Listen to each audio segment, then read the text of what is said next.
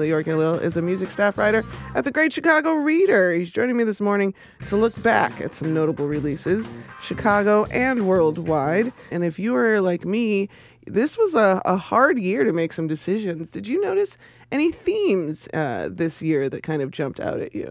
This year, I felt kind of adrift in music. There was just so much happening every week, and it's it's remarkable that a Kanye album could come out and just seem to disappear within a few days like Yeah. that. I mean, it wasn't a good album, which I think had something to do with it, but that happened so frequently throughout the year. Yeah, lots of very high profile artists coming out with much anticipated work that kind of fell into the ether.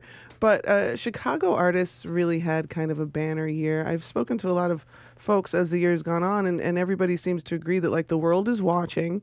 And so everyone has stepped up their game. Is that something you noticed as well? A lot of musicians certainly. I, I mean, talking about Kanye, Chance's record fell completely flat. Yeah. I think that's a Oh, he just canceled his tour. He canceled his tour after postponing it. Uh, Vic Mensa's album, uh, he you know he he made a punk album that is. Uh, if you haven't listened to it, it, it is remarkable, and I think I've thought about it more than a lot of other albums this year. But it's Yeah. not good. That's That's fair. yeah, yeah. But I think I think it's still like worth thinking about and confronting that and, and wondering like what happened. How did this how did this go this way? Yeah. Uh, but aside from those cases, yeah, a lot of there are a lot of musicians who made really amazing, challenging, good music this year Yeah. who were from here. And uh, let's let's start off with, with one of uh, Vocalo's favorites. Here's a little snippet of I think this is my favorite track. I don't know about you, but this is my favorite track from Legacy Legacy. It's Jamila Woods with Giovanni. Let's check a little bit of it out.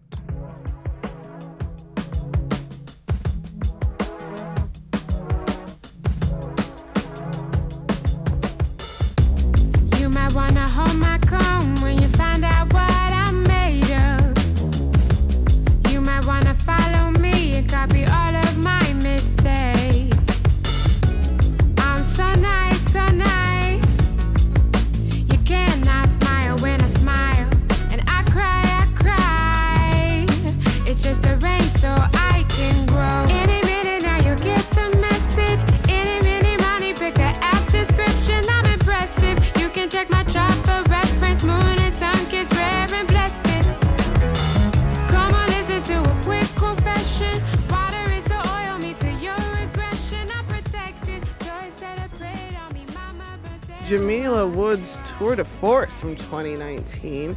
Uh, we were speaking about kind of the collaborative nature of making music in Chicago. Everyone knows everyone, and everyone seems really happy to help everyone else out. Is uh, who are you looking forward to? What are some of your favorite collabs from 2019? Oh God, that is hard. Uh, that that is that is really hard. I mean, the the fact that you know Jamila made this album with Slade, who's who's kind of been a producer in the hip hop scene and in the beat scene, which is you know an artier uh, producer focused subset of hip hop and jazz in Chicago. Uh, to me, shows how much of that community can can uh, come to life in music and can be explored in different ways um, because there are still so many people who are working in the city and who haven't had that one moment but once they have that one moment they're everywhere It's true. I, you you see it happening in real time sometimes. A, a guest feature in a live performance that turns into like light bulbs going off over everyone's head, and you're just like, oh. Yeah we were we were we were talking about Kaina earlier Mm-hmm. and she's she's worked with Jamila she was also on uh, Saba's Care for Me Yeah. and I think that did like a lot of a, a lot of good work in helping her get off the ground with her album this year too I'm Jill Hopkins. That's Leor Galil from the Chicago Reader. We're talking about the best music of 2019. We're, we're thinking about Chicago right now. And speaking of Kaina, uh, her album uh, moved units and hearts in the right direction. Next to the Sun was a was a great one, and uh, it came in on your top of 2019 Yeah, list. yeah, I, I love that album, and I love how much Kaina kind of explores what it means to represent her family and, and talk about where her family's come from, how the the work that they put into to make a space for her to be able to make this album is is really moving. Let's check out Ghost from Next to the Sun. It's Kaina on the morning air.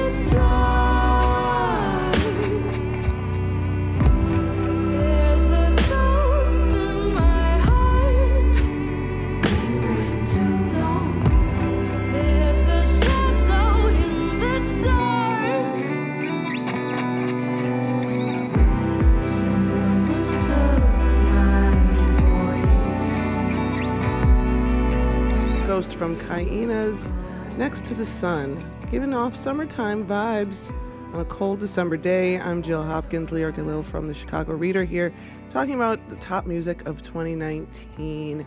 Uh, Kaina uh, working closely with her BFF Sen Morimoto, who had a great album in uh, Cannonball uh, this year.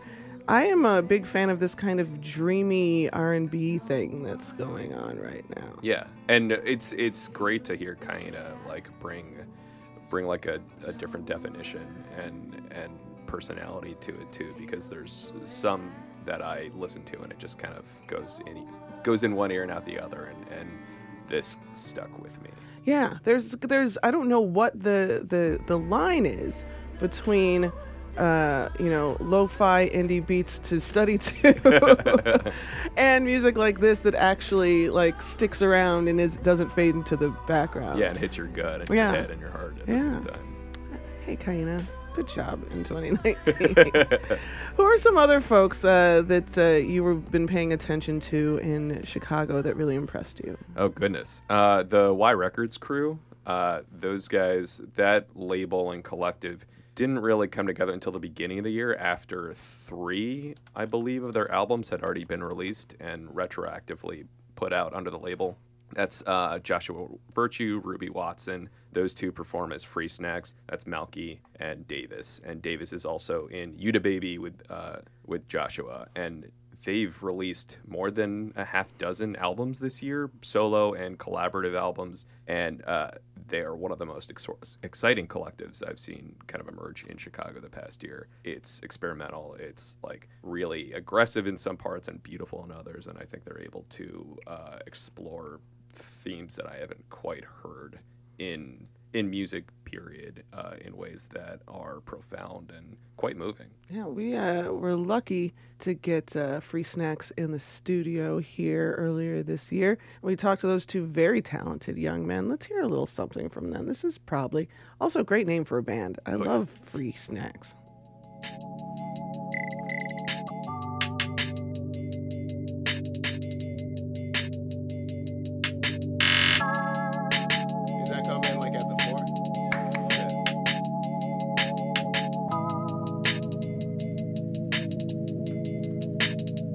Yeah. Mama said I'm hard because I'm shit made. Volume is thin as when I was reading Hatchet in fifth grade. Vox is dynamic long as I grip the mic on a bitch stage. Probably could get you laid, but it probably won't get the rampage. So let's prioritize trekking toward the enterprise. Never been a Catholic, but I'm destined for the reddest wine. Television told me virtue, what is dead may never die. If you're live, you'll never find a better time to testify. Rather binge out to the Crunchyroll, Dragon Ball, the early dish, the sentiment to substitute for fentanyl. Papa said my head is strong. Mama said I'm next to God. Either way, my parents wrong. Either way, my parents make up wrong. Make up wrong. Honestly. I'm probably not cut out for this. I'm probably not a rapper. Probably should get out the biz. Probably. No, don't do it. Free snacks. This is uh, this is probably from Free Snacks on Y Records, one of Leor Galil's finest releases from 2019. Uh, I am such a fan of. Well, we were talking. You, you just mentioned how much there is, how how many albums these kids are able to make because the technology is at their fingertips.